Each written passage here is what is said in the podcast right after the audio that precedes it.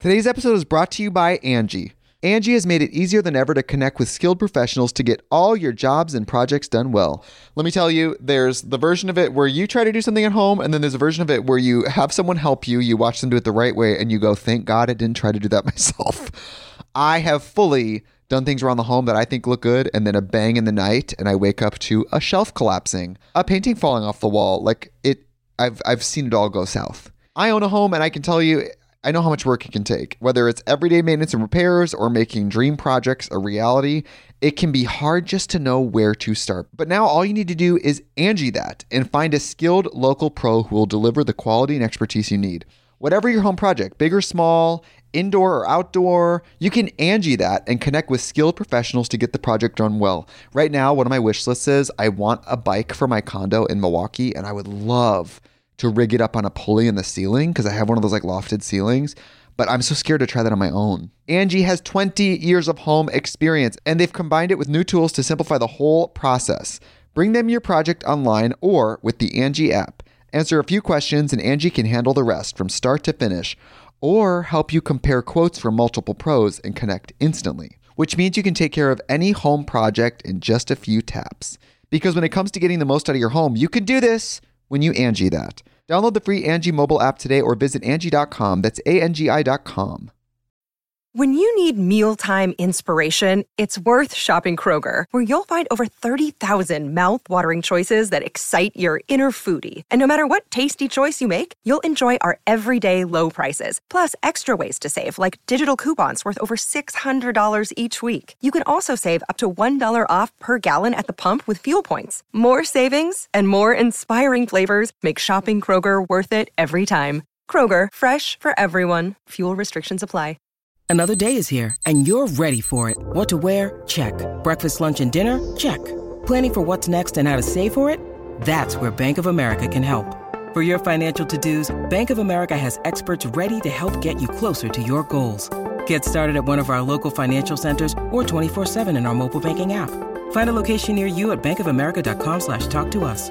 What would you like the power to do? Mobile banking requires downloading the app and is only available for select devices. Message and data rates may apply. Bank of America and a member FDIC. Who hides Easter eggs that you never want to find? The Dust Bunny.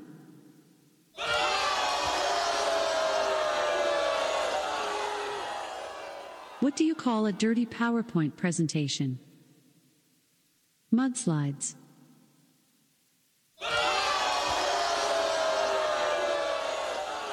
Why did the art collector buy an old septic tank? It's filled with mass turd pieces.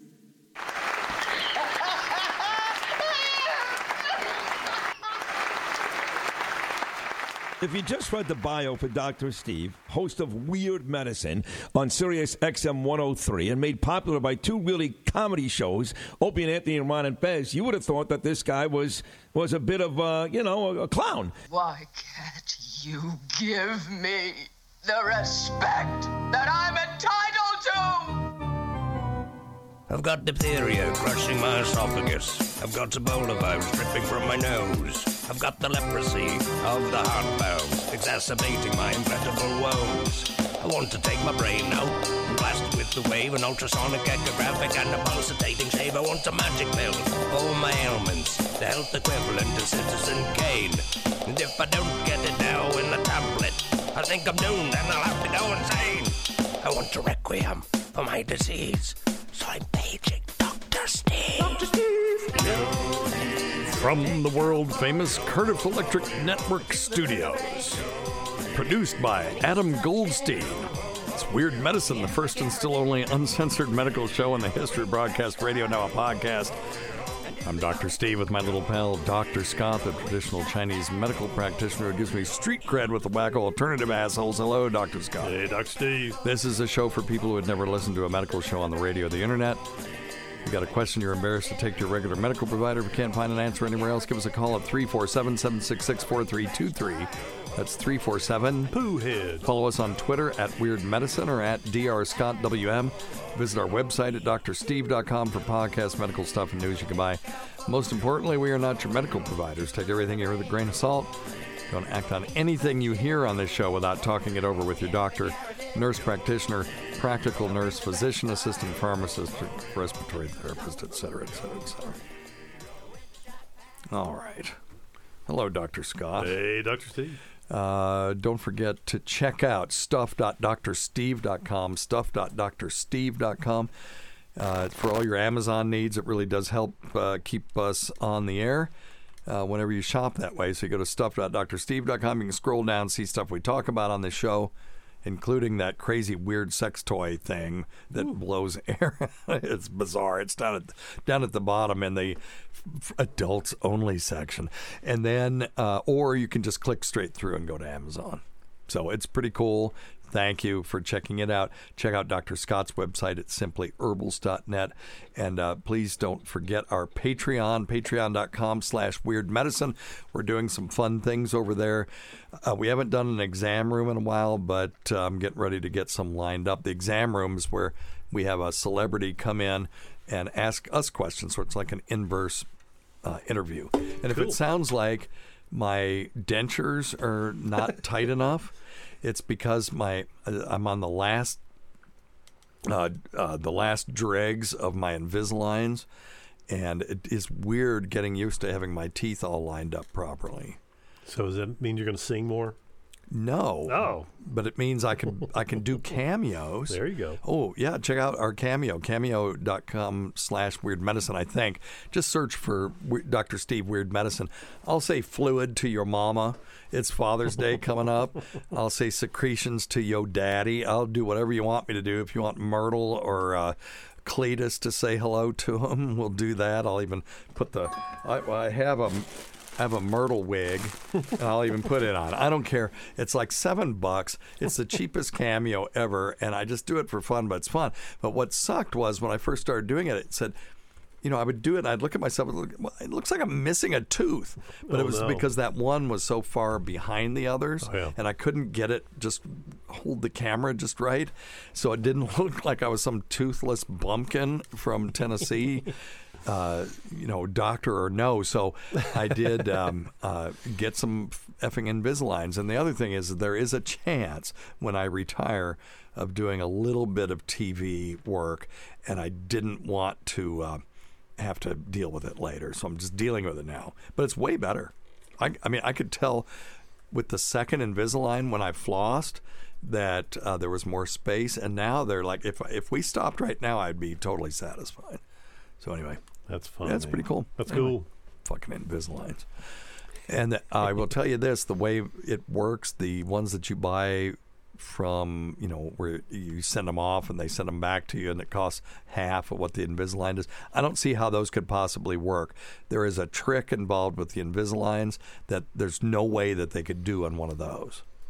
And it has to do with putting po- little post things on your teeth to hold them in to make sure that the movement is correct. And I don't know how the ones where it's just um, just liners that you put in your mouth could move your teeth around. I just don't see how it works. But anyway, all right. Cool. Don't forget to check out Dr. Scott's website. It's simplyherbals.net, simplyherbals.net. And I see we have uh, in the studio audience, well, in the waiting room. no, that was the that was the wrong draw. That's more appropriate. Oh. Uh, we have uh, Adam Goldstein, quite the uh, celebrity of Adam Goldstein TV, where I got this drop from. Why can't you give me the respect that I'm entitled to? That was um, Adam was gracious enough to to uh, let us use that drop from his. Not that he owns it. I don't want to get him a DMCA strike, but anyway. And who else we got in there? Well, we got uh, Jimmy Rustler and uh, got Sean Pedrick, who uh, won the tickets for or the ticket for the celebrity roast that I'll be participating in in September in Rochester, New York, at the comedy and the car. Cometh, uh, shoo, boy, I better do better than that. September seventh, seventeenth, uh, comedy at the Carlson, and is the roast of uh, Carl Hamburger and Vinnie Paulino. It'll be fun. even if you don't know who they are, it'll be a fun night. And if you're a weird medicine listener and you happen to be there, you come say howdy do. I'll buy you a beer, Sounds good. assuming that you're not sober.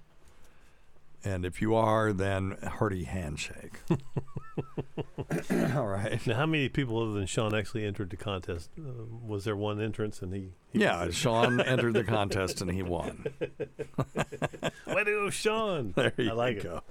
it. Asshole. All right. That'll be cool.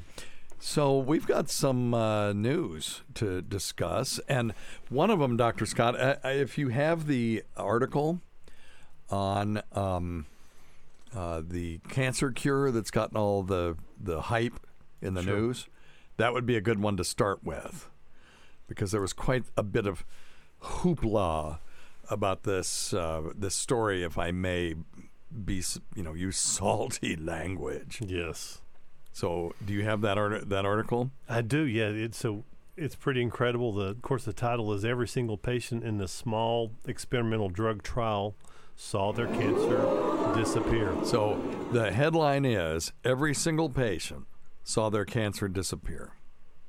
Insane. Right. Okay. Never heard of that ever. All right. Right. Right. Right. So, so what what does the article say? Well, it's talking about they. It's the it's it's specifically for rectal cancer, Correct. and I guess last year three hundred and forty thousand people died of Yeah. rectal cancer. Of course. and and It's terrible. It's a terrible disease. It's a it's and um and before this trial, the the um, treatments were radiation therapy, surgery, Yeah. chemotherapy. If you catch it early, If you it's catch it curable. early, yeah, but it, but but if you catch it early enough, it's curable. But there's a lot of of course trauma associated with the treatments.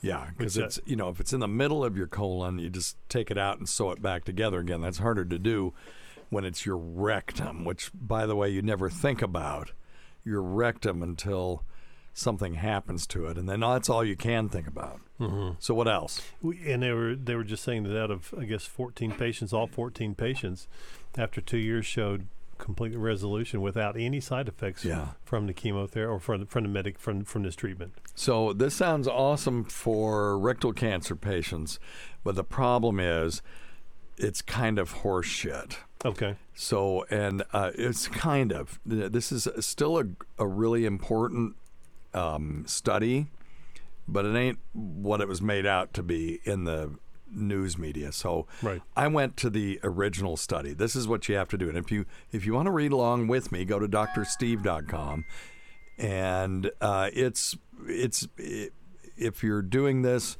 the week of June, what is this? June fifteenth Yep.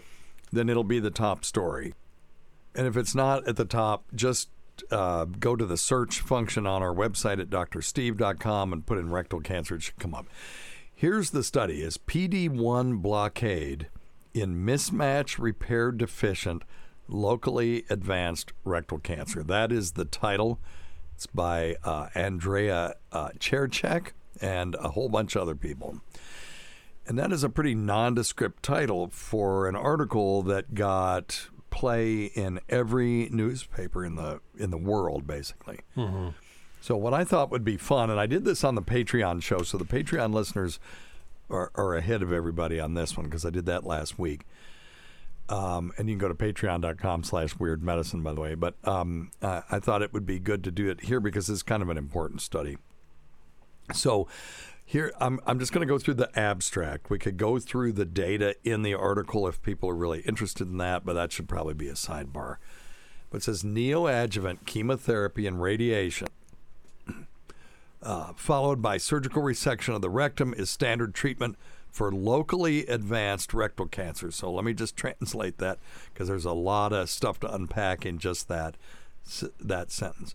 So neoadjuvant chemotherapy and radiation. This is where you give someone chemo and radiation in the hope that you can shrink the size of the tumor so that when you take out viable tissue, you're taking out as little as possible. That's what that means.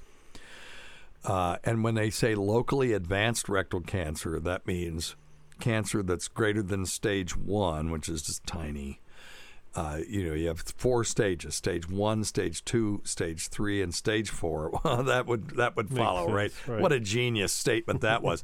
anyway, but uh, stage one, two, and three are local. And stage three, particularly, is locally advanced, meaning that it's gotten pretty big, but it hasn't spread to a distant organ Right. or a distant site.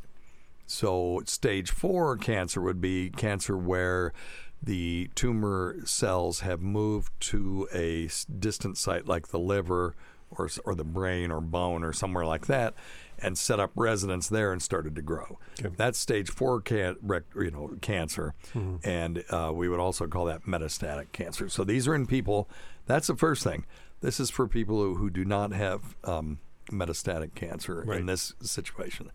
And then it says a subset of rectal cancer is caused by a deficiency in this thing called mismatch repair. And this is where you start going, uh oh, okay. So this is a subset of rectal cancer. They're not talking about all rectal cancer patients. This study was specific to people that had um, tumor cells that had this genetic defect in them. So you would ask, well, what's the percentage of rectal cancers that have this particular defect? Do you know the answer to that? No. It's uh, 5% or 10%. But that's it. It's between 5 and 10%. So that means 90% of people won't be helped with this. Okay. On the other hand, the ones that do have this defect, they're resistant to standard therapy. Mm-hmm. So, you know, if you, in the past, if you had this mismatch, repair deficient um, type tumor, uh, it was hard to treat with neoadjuvant chemotherapy and radiation. Okay. So they didn't respond well to it. Well, now if you're in the five to ten percent that have that, now we have this thing. This this is what they're looking at. Now, uh, they um, thought that cancer people in cancer who spread to distant site um, when they would block this PD one with other drugs, that there was some inf- some effectiveness. So, in other words, in people with metastatic cancer that had this mismatch repair deficient type tumor, they thought, well, maybe these drugs will work for people with locally advanced. They weren't doing that before. So, this is this a breakthrough? Then they already knew that this would work Okay. in people with metastatic cancer. Now they're looking at if we catch them before they're metastatic, can we try it? Okay. And uh, so, you know, it's like, yeah, try everything. If it worked in stage four disease, it'd probably work here too. And they did um, uh, something different in this study, and they used a different agent, and that's what makes it interesting. So that part is interesting. Once you once you ratchet down your expectations a little bit and see this is in a fraction of people with disease that's hard to treat and we already kind of knew that this mechanism worked when they were stage 4 and so now our expectations are down. Does it work in locally advanced disease, and do we have a drug that that's um, that's effective? So what they did was they did a prospective study. We know what that means. People who listen to the show know what prospective means, as opposed to retrospective. In other words, they start they do something and they follow people forward in time. And this is a phase two study. So we remember from the COVID talk, there are four phases to studies. Phase one, small, and where you're looking to make sure you don't kill people. Then phase two would be one where you're looking for effectiveness. Phase three is where you're looking for less rare. Uh, uh, I'm sorry, less common adverse effects and effectiveness in a larger population. And then phase four is post marketing, where you have hopefully millions of people that have been on this stuff, so you can pill, pick out the one in a million uh, uh, adverse effects. So, and they used this stuff called dostarlimab, which is a monoclonal antibody, and it's a, and it's an antibody that is directed at this uh, PD1 uh, receptor site, you know, programmed death one receptor site. And they gave it every three weeks for six months with this mismatch repair deficient stage two or three rectal adenocarcinoma. And adenocarcinoma just means cancer that is derived from glands. Okay.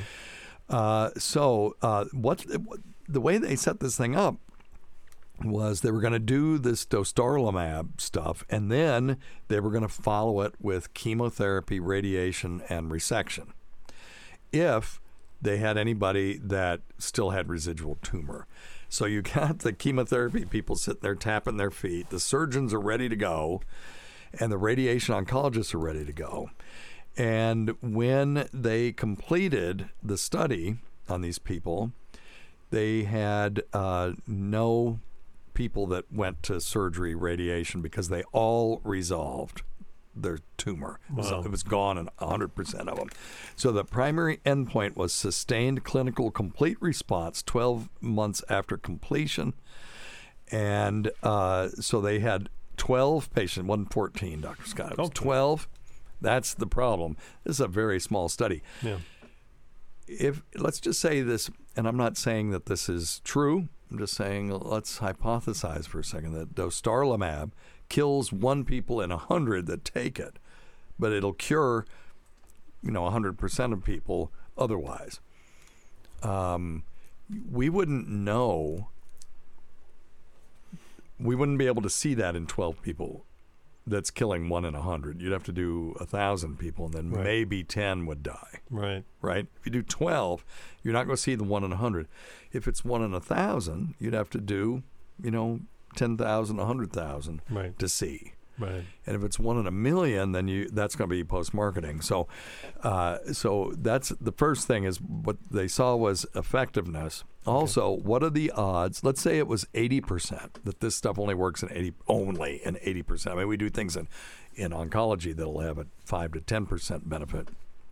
But if it was eighty percent, uh, what are the odds that if you had any twelve people that hundred percent of them would be cured? It's not zero. No.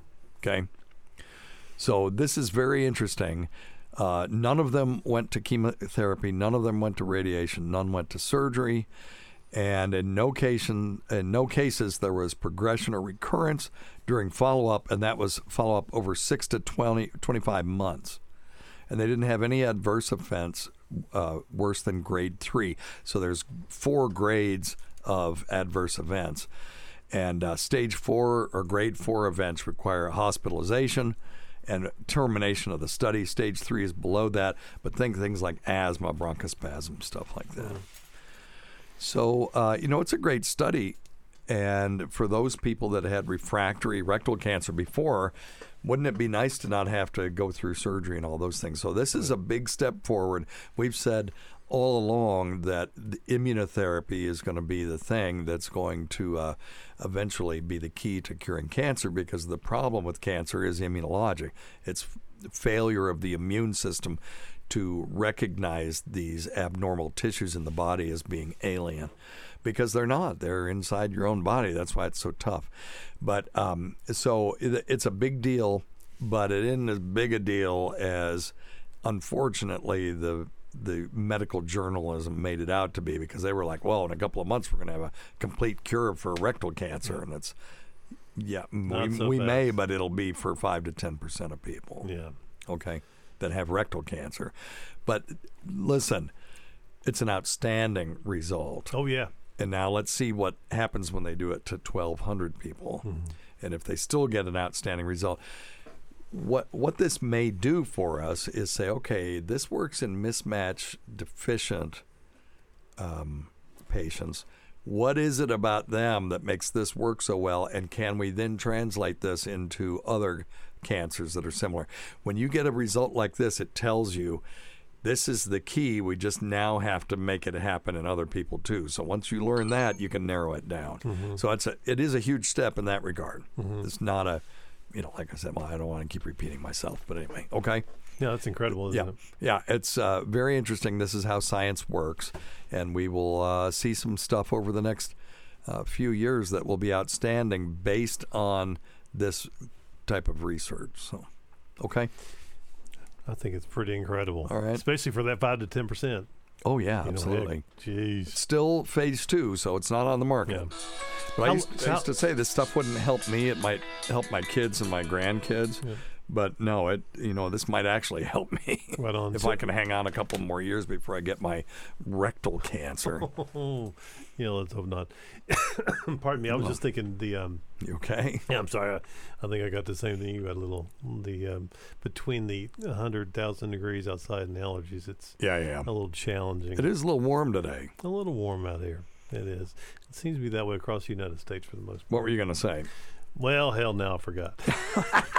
no, no, I was no. I I guess my what I was going to say is, can they take this drug Mm-hmm. and put it into the, the data bank? You know, like we talked about a couple of shows ago, where if you have a certain cancer, they can they can biopsy the Yeah. tumor and maybe put it in there and just see if it Well, sure, they links up. can, Yeah, sure, It- you can it- always go- do moving that. forward. Yeah, But this this antibody is specific for this anti PD one. I mean, it's anti PD one, this program death one receptor Mm-hmm. or protein, and so antibodies are pretty damn specific. Now, if there are other tumors that have this, then they might be able to use it Mm-hmm. that's for what I was them. going to say. Yeah, and don't and it, isn't it true though? If, they show such such profound results, they can fast track it through to where they can get it on the market more quickly. Right, and we might have got to be is that true? careful with that Yeah, because I'm we only saying- have 12 people, so they've Right. got to do a phase three trial. Right.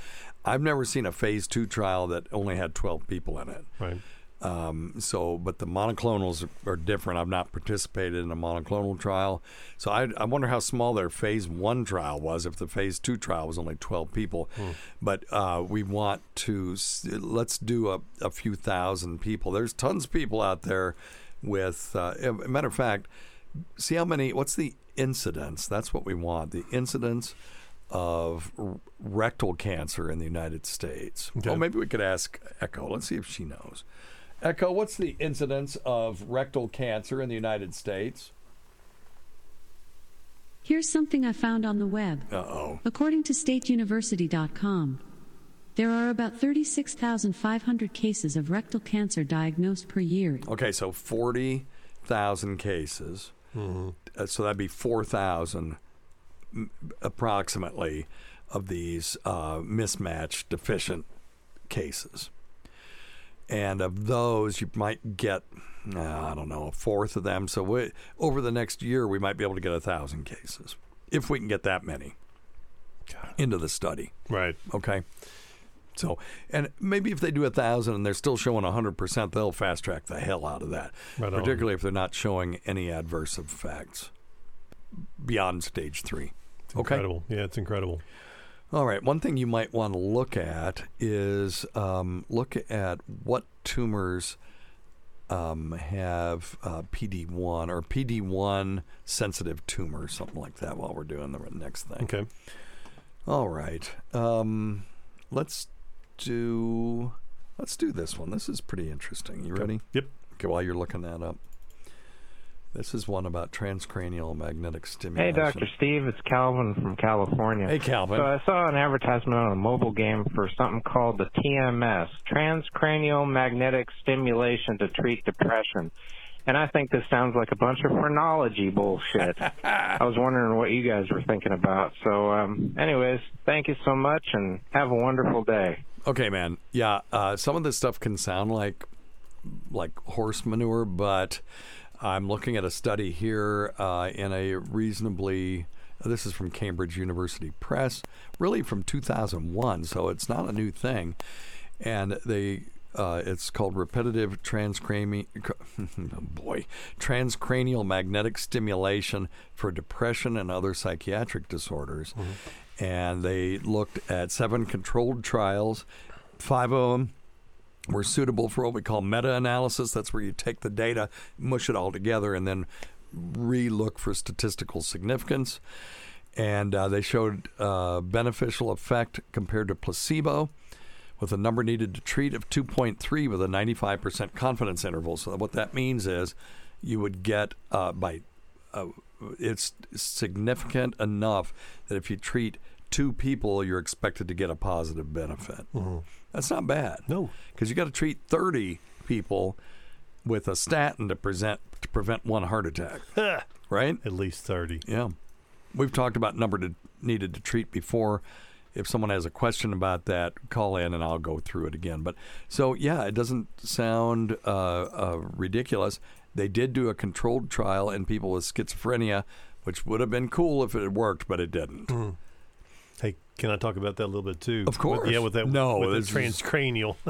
you're in my. That's in my world now. you're, Yeah. that's- you're talking where all, all the freaks hang out a little bit. No, but you know, um, a hundred and some odd years ago, they started doing a lot of research on on electric frequencies into the body on cells, and it's this thing called Rife frequencies.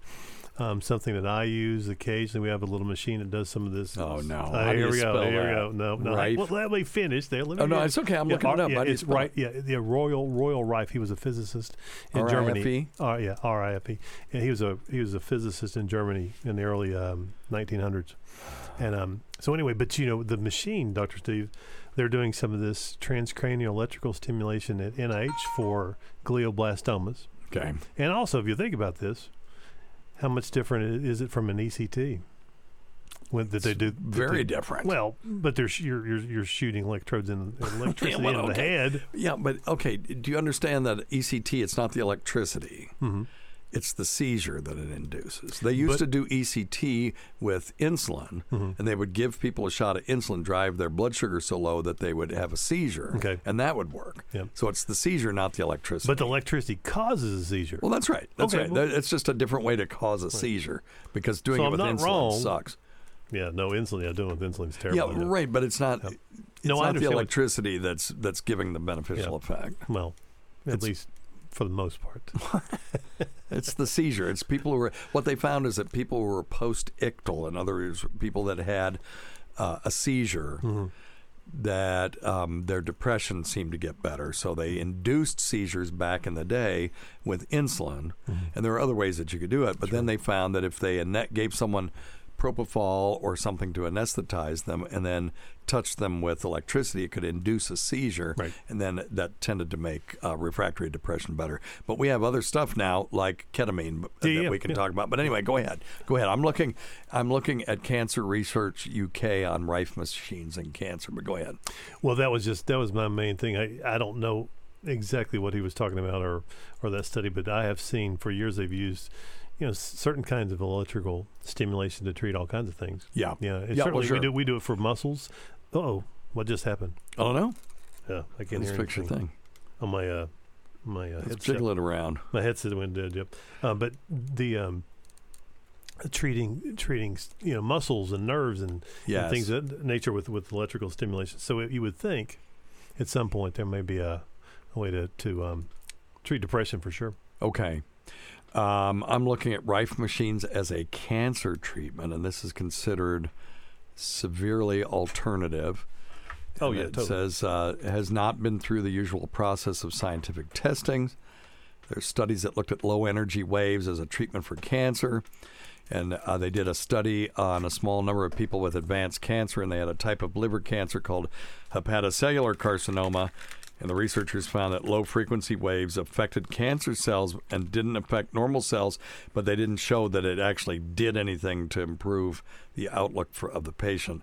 So uh, the Rife machines are ex- expensive. They basically are low energy uh, electrical um, impulses that are sent through the hands or feet, and basic and they um, uh, are most uh, most likely radio waves, and it's just a different thing altogether. So there's since they found out that cells respond to electricity back in the day, and I can't remember who it was, whether it was Volt or um, Hertz or one of those guys that stuck um, electrical wires into uh, the muscle of a frog and watched it jerk.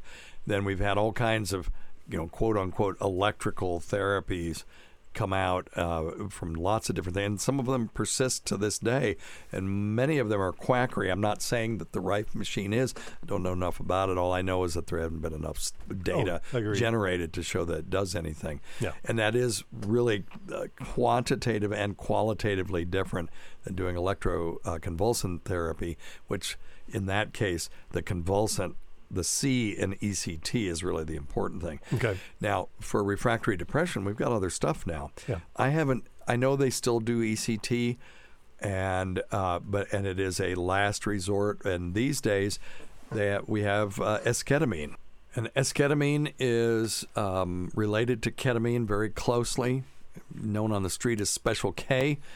and it has an onset of about three days. Whereas if you take a selective serotonin reuptake inhibitor, SSRI, like Prozac or you know fluoxetine or sertraline or one of those, it can take eight to twelve weeks to kick in.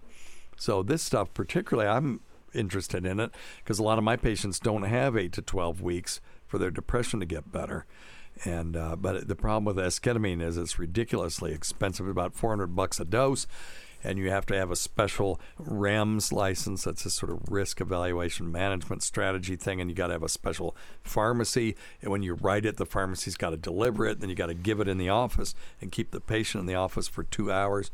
Whereas you really, if you go to a compounding pharmacy, you can get a ketamine suppository for about five bucks.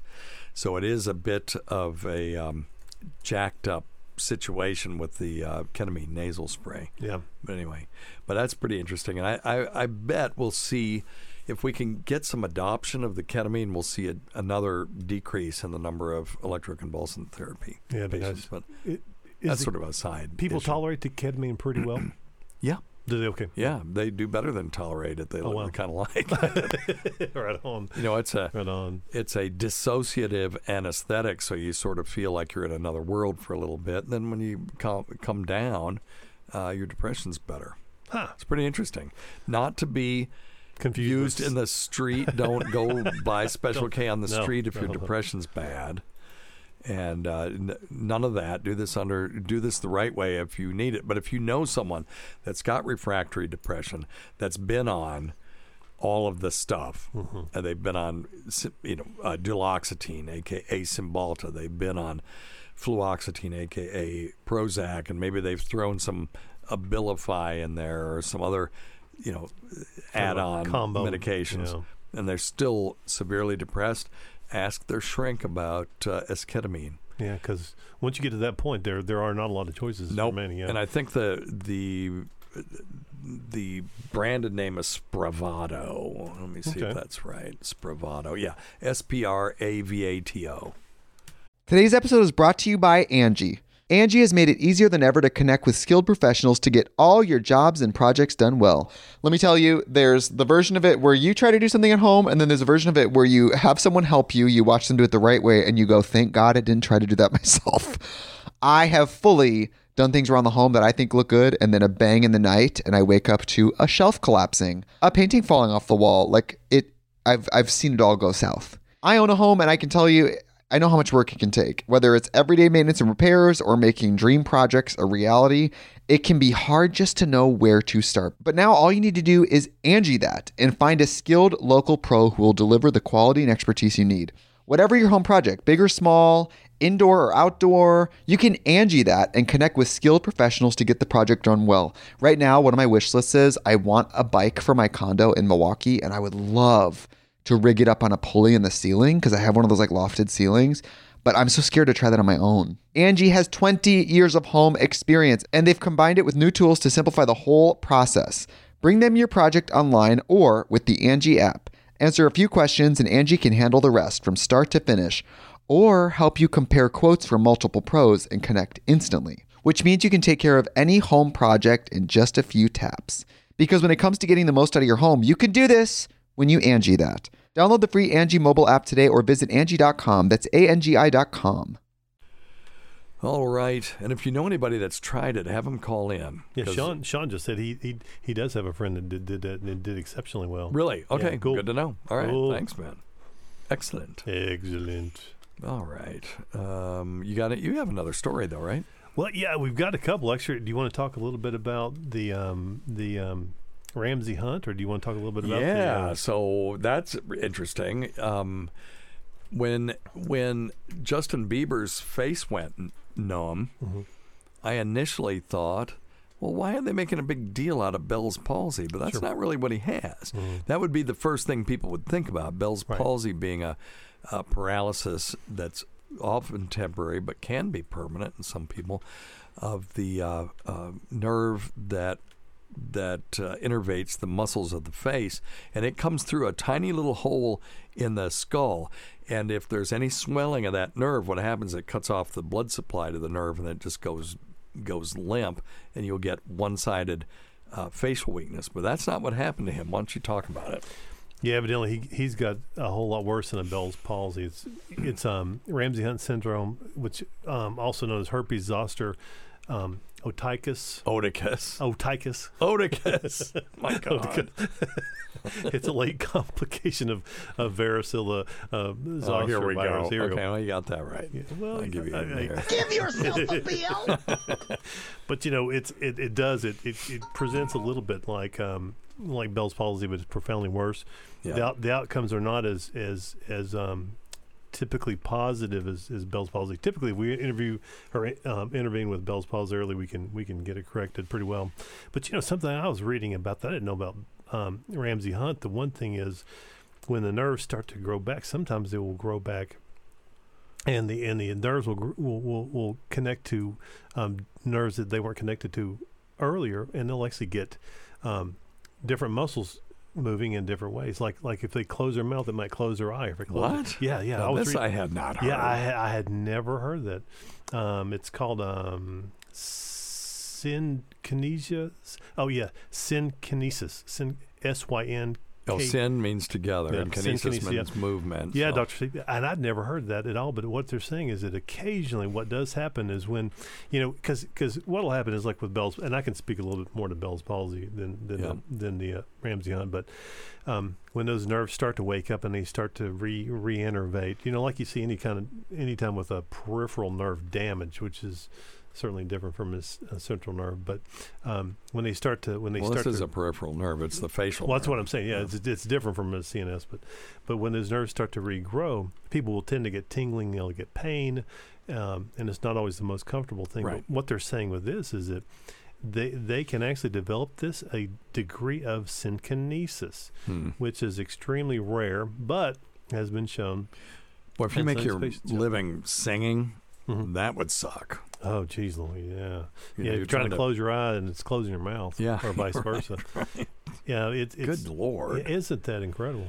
Well, Yeah. so um, in this Ramsay Hunt syndrome, it's previously inactive varicella zoster virus gets reactivated and spreads to affect this facial nerve, and they'll they'll have a rash on the ear or the mouth. They may have ringing in their ear. They may lose hearing on that side, and then they'll get this uh, facial nerve paralysis. So.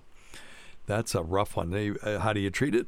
Herpes stuff. Yeah. You know, same thing that you would treat uh, shingles with. Right. Uh, valacyclovir, acyclovir, uh, fal, whatever that other one is. Um, fam, famiciclovir. Yeah.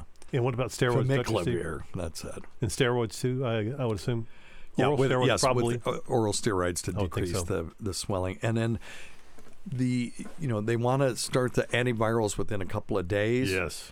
And so treating this promptly is the key. And I'm assuming that he's got good. He, I mean, he, he's not one of these that calls me. So I'm assuming he has his own cadre of physicians that uh, work with him. So they caught it early. He should be okay, but it'll be interesting to see. So hopefully, hopefully we, I, we don't want anybody to have that. Now, if uh, they have horrible pain, then they may use um, a uh, an anti seizure medicine called carbamazepine, and that can be really good for pain of that, you know, in, in the the facial nerves.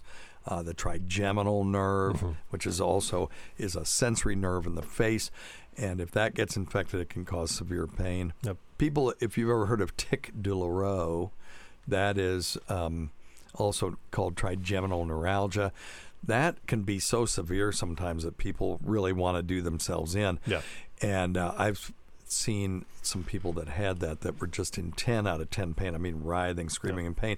And I watched the the ear, nose, and throat guy take a big giant needle and stick it up under their lip, up to where their cheekbone is, and infuse it with with uh, um, anesthetic. And they just all of a sudden they, they just stop and they're just sitting there talking to you till it comes back. Yeah, tell them brothers off. So some of those folks, uh, that that's a tough one, but um, a few percentage, and it's it's a decent percentage. I've had maybe 50-50 uh, luck treating that with carbamazepine, but there are other things that you can treat it with. So Yeah, and may I say also that acupuncture has been shown to help with, with Bell's palsy Ramsey Hunt. Um, Really? all those things. Yeah, yeah. I sent you that.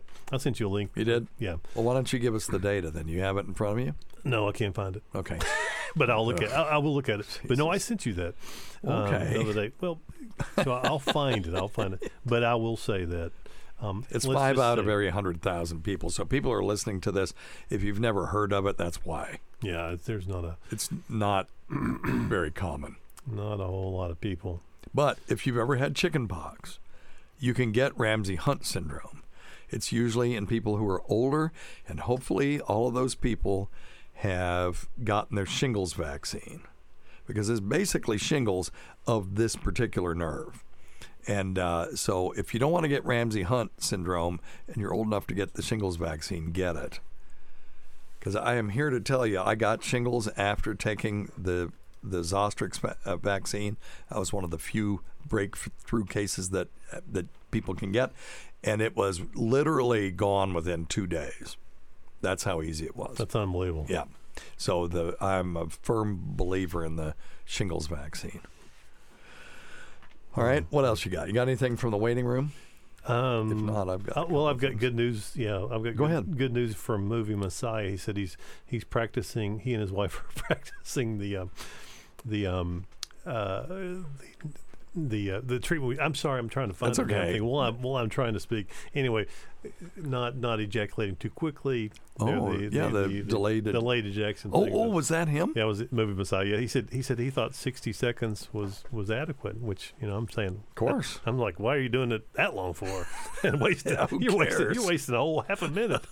but he said the movie Messiah is, is doing pretty well with. Good, yeah. So go back a couple of, well, it was quite a few shows, and we talked about the techniques for delaying ejaculation if you have uh, premature ejaculation, which, by the way, According to your- is judged by say according to the other person. the other person usually, right? I've never I never thought I had an But issue. premature ejaculation is anyone that ejaculates sooner than they think they ought to. That's all it is. There's no definition for that. If you're spou- it, it, is it movie Messiah?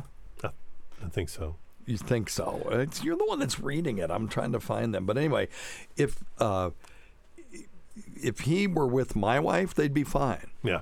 because she likes a quickie, and I'm you know Yeah, movie Messiah. on going for two hours, and she's like, "Oh God, can we get this over? Can we over hurry with?" up and get to the end of this so I can get back to my nap? Yeah. So She was retired, you know.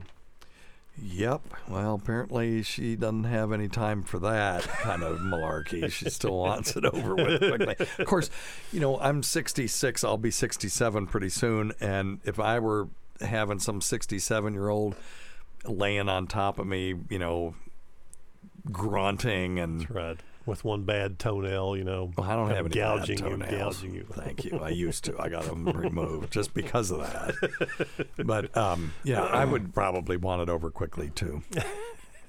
Just get it over with already. Oh, just let me go anyway. Let me go pay for it, and then they won't care. Just put another hundred bucks on the table. I love it. All right, you got any other stories? No, not right now. Okay. All right. And uh, let's uh, let's try this one then. Oh wait, uh, let's try this one. Hi, Dr. Steve, Dr. Scott. Hey. How are you guys? Hey, hey, Hey, good. great. How are you, man? Hey, that's that's great. No shit. Anyway, uh, since about the summer of 2018, I've had a red itchy rash on the left side of my groin. Um, there's days when the itching disappears and I can go maybe a whole day without a problem, and then there are days when I can't stop scratching it. Um, What? It's on the side of his what? That's what I was going to say. Oh God, I don't know. I couldn't hear it either. Let's run it back and see. Sorry. and I've had a red itchy rash on the left side of my groin. Groin? Um, Groin? there's days when Wait a minute. Let me mess with the audio a little bit. I was an audio engineer, you know. Let's see here. What can we do here? Red itchy rash on, the on left something, left side of something, yeah. something. Hmm, I've had a red itchy rash on the left side of my groin. Um, I'm gonna say when groin. Itching Yeah, me and I can go maybe a whole day without a problem. And then there are days when I can't stop scratching it. Um, I try my best to not scratch it because I know it's probably making it worse. Yeah. Um, I went to a dermatologist about two years ago, and he said it wasn't fungal. I tried every over-the-counter antifungal cream I could find Okay. to no avail. Well, we already know what it is. then. Um, the dermatologist's diagnosis was, uh, he said either lichen planus or lichen sclerosus, Maybe. and he uh, gave me two different topical ointments to try out. Um, the redness is is always there though, um, but sometimes the rash appears to be more reddish and raised. Other times it's lighter in color with like flake, flaky, dry-looking skin. Um, I'm tired of living with it. Um, I really want to hear this whole thing because we may get a clue. advised that It would probably come back after I stopped taking the ointments, and I was back to normal for one to two weeks after the treatment ended, and sure enough, it came back. Yeah. I've been pretty much just living with it ever since. I'm trying to do what I can with it. Um, if the diagnosis is correct, either lichen planus or sclerosus, I don't think so. Is this something that I'm going to have to live with? Should I get a second opinion? Yeah, yeah, I would. Okay, so here's the thing. Lichen planus is an immune disorder where the immune system attacks cells of the skin or the mucous membranes. They're purple polygonal papules. That's how we remembered it. So they uh, they they're purplish, itchy, flat top bumps, right? And then when you get them on the mucous membranes, they're lacy white patches. That's not what he said. No. Okay, so then lichen sclerosus was the other thing. That's patchy white skin that appears thinner than normal. Mm-hmm. And now that's genital, but also anal areas. Okay. And uh, most people, uh, well, okay, postmenopausal women are at higher risk of getting that, but anybody can get it. Neither one of those sound right. This is what I recommend that he do. And we've talked about this before because no one thinks about this, sometimes not even the dermatologist. Put a black light on it. Go buy one. Yeah. It costs you 10 bucks a little black light flash. yeah, a little black light. Well, get a good one. Get a, an actual black light from like Amazon. And uh, do you remember what this? What I'm looking for? Um, it's no. okay. Okay, so you're looking for it to that rash, that place that's red, to light up a beautiful salmon color. Oh, okay. I had somebody on Twitter. This happened just the other day. Wow. And if it lights up a beautiful salmon color, it's not any of these things. And so they're right. The steroids won't work and the mm-hmm. antifungals won't work. It is a thing called erythrasma. Okay. And erythrasma is called by a corynebacterium. You treat it with antibiotics. Okay. And when you do that, it'll go away and stay away. Okay. Orally, topically? Yeah, orally. Okay. Yeah. Gotcha. And uh, I'll have to look and see if topical antibiotics will work for it. But I think you got to work on it from underneath. Oh, wow, But okay. uh, that's that's a great question, That's Doctor a- Scott. yeah, yeah. Let's try topical. Uh, you look that up because I will. Carl always hates it when I Google I stuff will. when I'm on the air. So, um, so it's it may be this erythrasma thing because it doesn't sound like either one of those things from what he described. That's why I, I wanted him to keep going, see if maybe uh, he would give us another clue. The one clue that he gave us was, "Hey, you treat it, it just comes right back," and uh, uh, or antifungals don't do anything. Yeah, so they- when I when I hear someone says that I think it's a fungus, I've tried every antifungal and it doesn't do anything. One of the first things I think about is erythrasma because nobody thinks about it. So this person on Twitter the other day said, "Yeah, I've got this jock itch; it won't go away." And I said, "Do you have a black light, or you know, put a black light on?" it?" I guess either went and bought one or he had one. he was probably a hippie from the '60s, and he had a black light. And he said, "Yeah, it glowed bright, you know, salmon pink."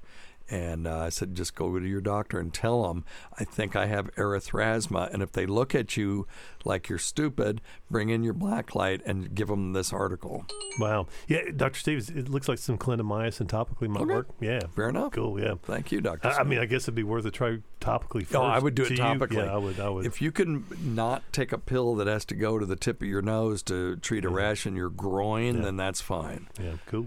But uh, yeah, okay. So I'm I'm concerned that that may be what that You should is. give yourself a bill. Uh, should I? Well, You should. okay. Give yourself a.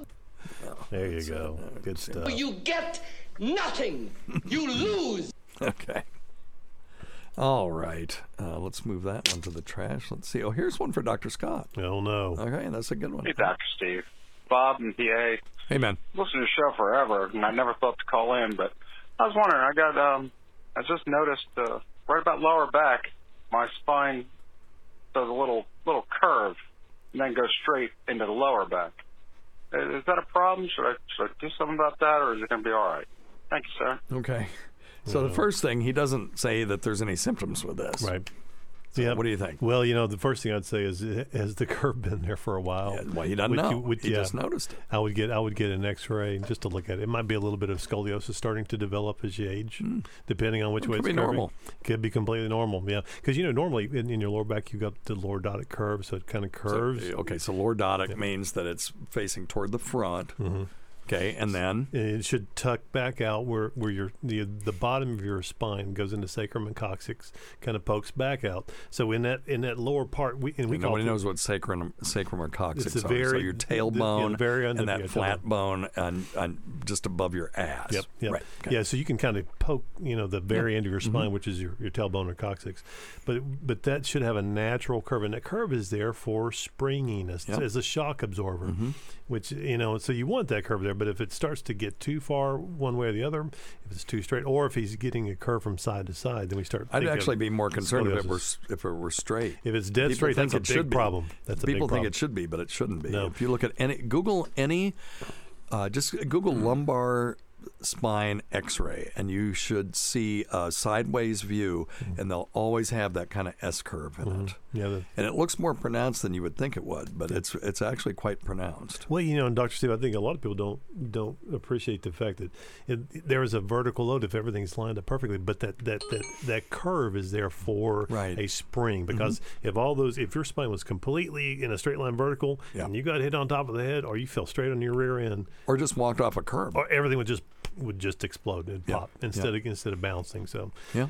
Yeah, I would I would So I, I think what happened was he's, dick, you know, he's moving around on his back and goes, "Whoa, I don't know if this was there. Let's call, let's call Doctor Scott." Yep. And uh, we see this quite often, actually. A that lot. People are not um, as in tune with their bodies as you'd think they would be.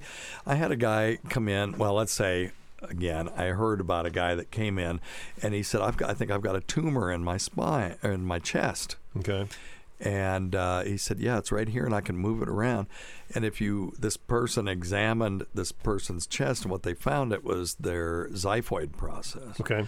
And the xiphoid process has been there since he was an embryo. Yep. And it's at the very end of your chest bone, the sternum, where all the the ribs meet in the front. You have this flat bone we call the sternum. If you go down to the bottom, there's this kind of pokey thing. It feels like a you know, it's like feels like a mass. It's rounded, and if you poke on it, you can bounce it kind of in and out. Don't do it too hard, but you can bounce it in and out.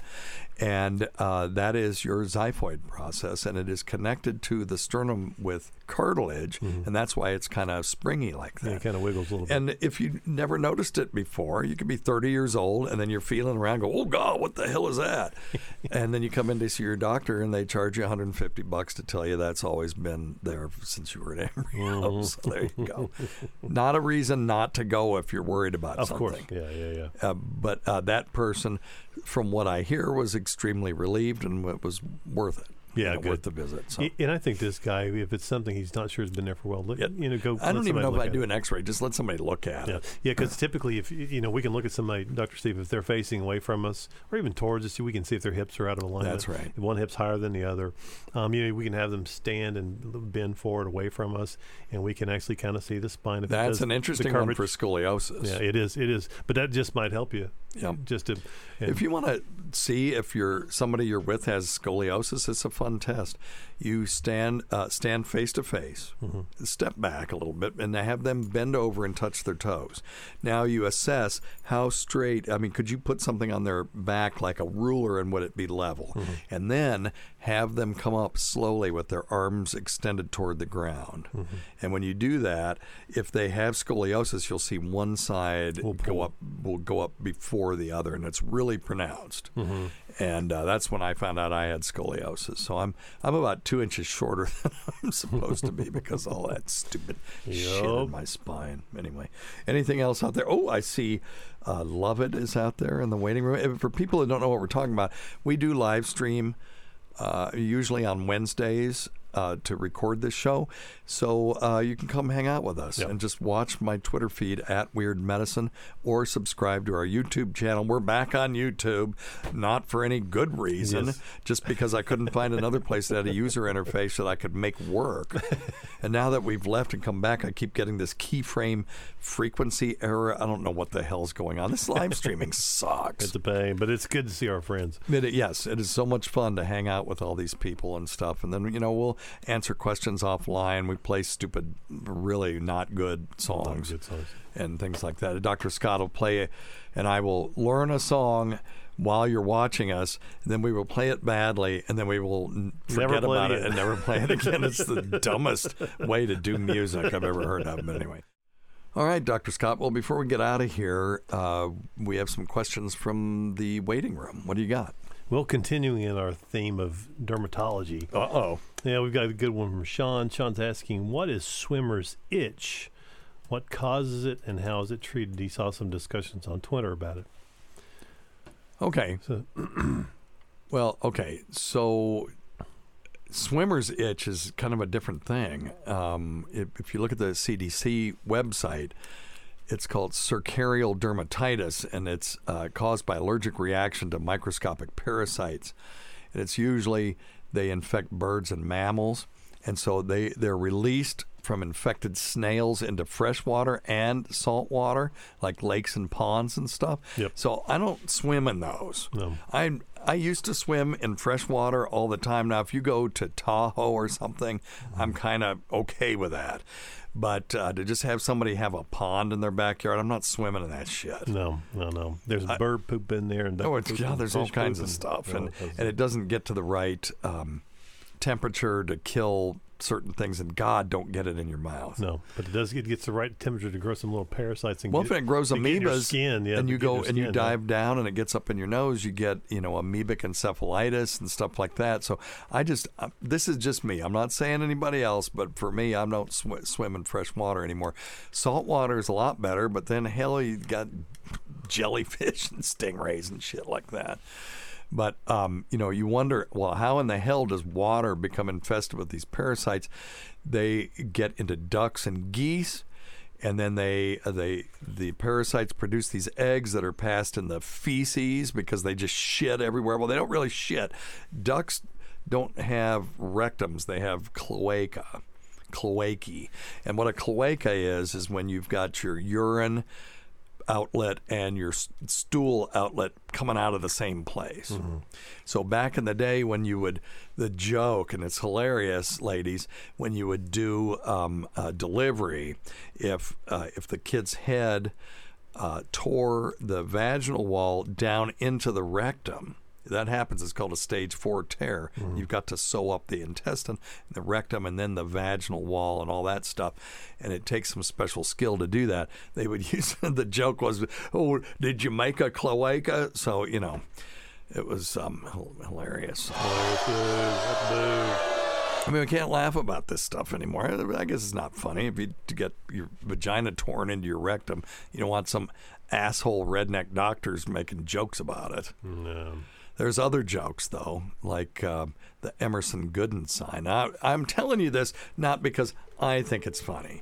I'm telling you this as a cautionary tale about how people used to objectify people and make fun of their their maladies back in the day. I'm talking in the 70s and stuff. Back when people still smoked in hospitals and things, there was this thing called the Emerson Gooden sign. Do you remember what that is? No. That's when you're looking at a, a chest X-ray of someone with large breasts, and then you know you're looking at the X-ray, and you point at the shadow of the large breast. You go Emerson Good. Emerson Gooden, there you go. A, you know, again, not a.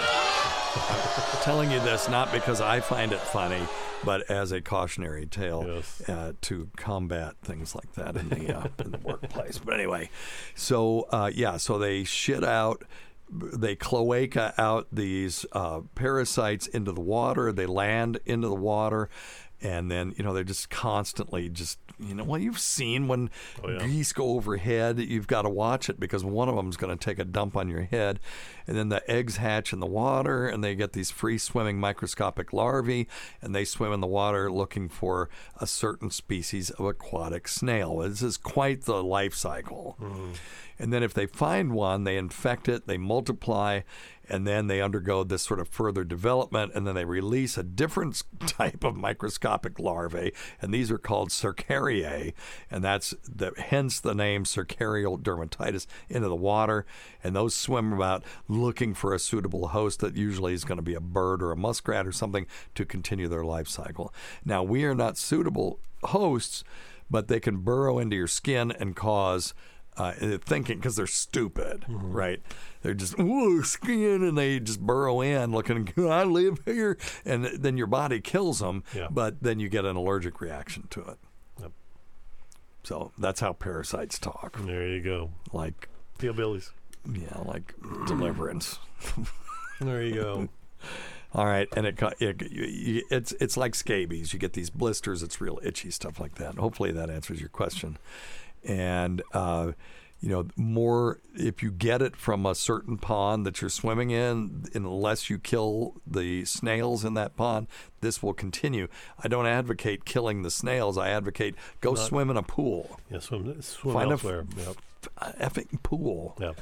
And so they'll, the things will die. You use quarter, you know, they'll use steroids and you know baking soda paste and stuff yeah, like that to treat it. So- Salt baths, etc. Yeah. Things like that. Yep. all right.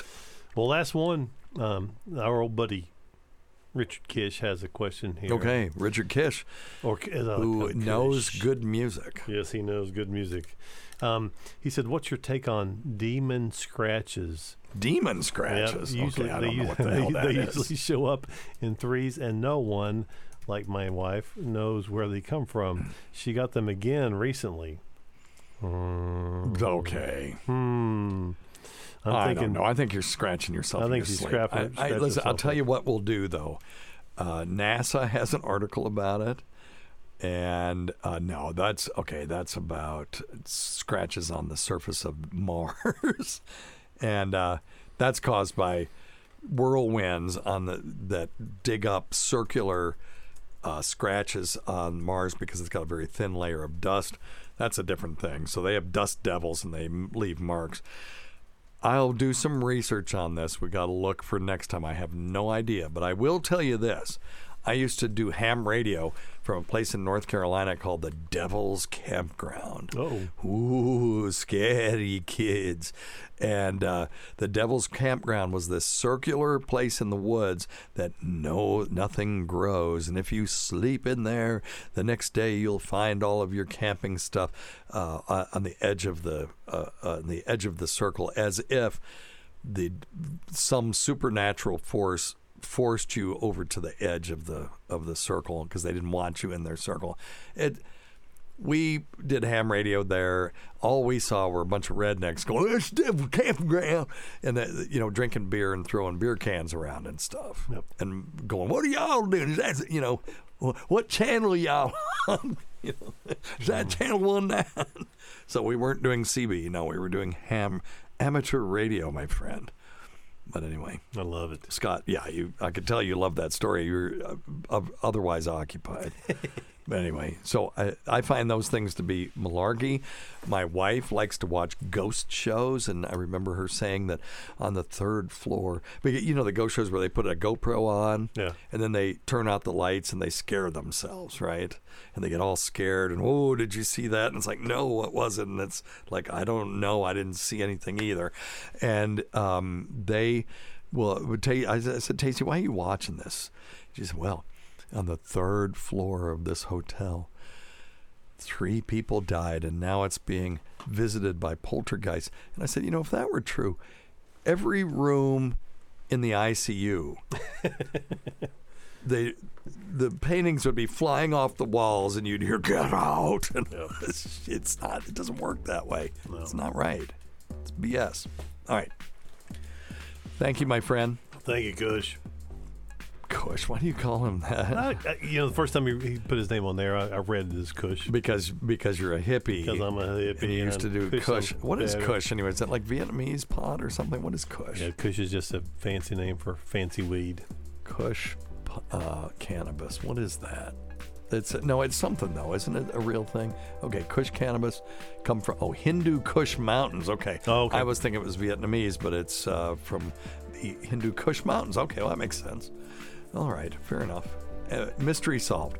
Anyway, uh, we can't forget Rob Sprance, Bob Kelly, Greg Hughes, Anthony Cumia, Jim Norton, Travis Teft, uh, Kim Chickens, Richard Kish, uh, Shawnee P, that Gould girl, Lewis Johnson, Paul Charsky, Chowdy 1008, Howdy Gooplunk, Eric Nagel, the Port Charlotte Horror, the Saratoga Skank, the Florida Floozy, the St. Pete Barkeep Blower, the Dali Museum Diddler, the Ballet Bimbo, the girl with the genetic half sister no one knows about, Percy Dum, Roland Campos, sister of Chris, Sam Roberts, she who owns Pigs and Snake, uh, Pat Duffy, Bill the Cop, Keith the Cop, uh, Dennis Falcone, Matt Kleinschmidt, Dale Dudley, Holly from the Gulf, Christopher Walken's voice double, guitarist Steve Tucci, the great Rob Bartlett, Adam Goldstein, Cowgirl Vic, thank you for your service, ma'am, Cardiff Electric, Casey the soil scientist, Carl of the Talipes Equinovarus Carls, producer Chris, the subreddit news chick, aka That Broad, Crows and the Bukaki Queen, Jenny Jingles, the inimitable, Vincent Paulino, everybody. Eric Zane, Trucker Andy, uh, Tucker and Anita Dixon, the original Shawty I've got written here. She is not a tall woman. Uh, Bernie and Sid, Martha from Arkansas's daughter, Ron Bennington, and of course our dear departed friends, G-Back, Barry the Blade, and Todd Hillier, who supported this show was always gracious and always appreciated. Listen to our SiriusXM show on the Faction Talk channel, SiriusXM channel 103, Saturdays at 7 p.m. Eastern, Sunday at 6 p.m. Eastern, on demand and other times at Jim McClure's pleasure. Oh, many thanks to our listeners whose voicemail and topic ideas make this job very easy. Go to our website at drsteve.com for schedules, podcasts, and other crap. Until next time, check your stupid nuts for lumps. Quit smoking, get off your asses, get some exercise. We'll see you in one week for the next edition of Weird Medicine. Thanks, everybody. Thank you, Scott. Thank you. Yeah, go fuck yourself.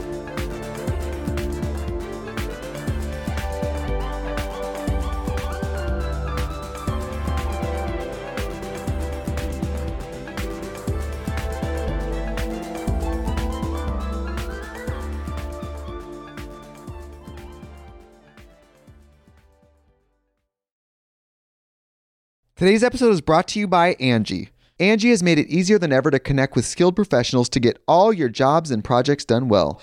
Let me tell you, there's the version of it where you try to do something at home, and then there's a version of it where you have someone help you, you watch them do it the right way, and you go, thank God I didn't try to do that myself. I have fully done things around the home that I think look good, and then a bang in the night, and I wake up to a shelf collapsing, a painting falling off the wall. Like it, I've I've seen it all go south. I own a home, and I can tell you, I know how much work it can take. Whether it's everyday maintenance and repairs or making dream projects a reality, it can be hard just to know where to start. But now all you need to do is Angie that and find a skilled local pro who will deliver the quality and expertise you need. Whatever your home project, big or small, indoor or outdoor, you can Angie that and connect with skilled professionals to get the project done well. Right now, one of my wish lists is I want a bike for my condo in Milwaukee, and I would love to rig it up on a pulley in the ceiling because I have one of those like lofted ceilings.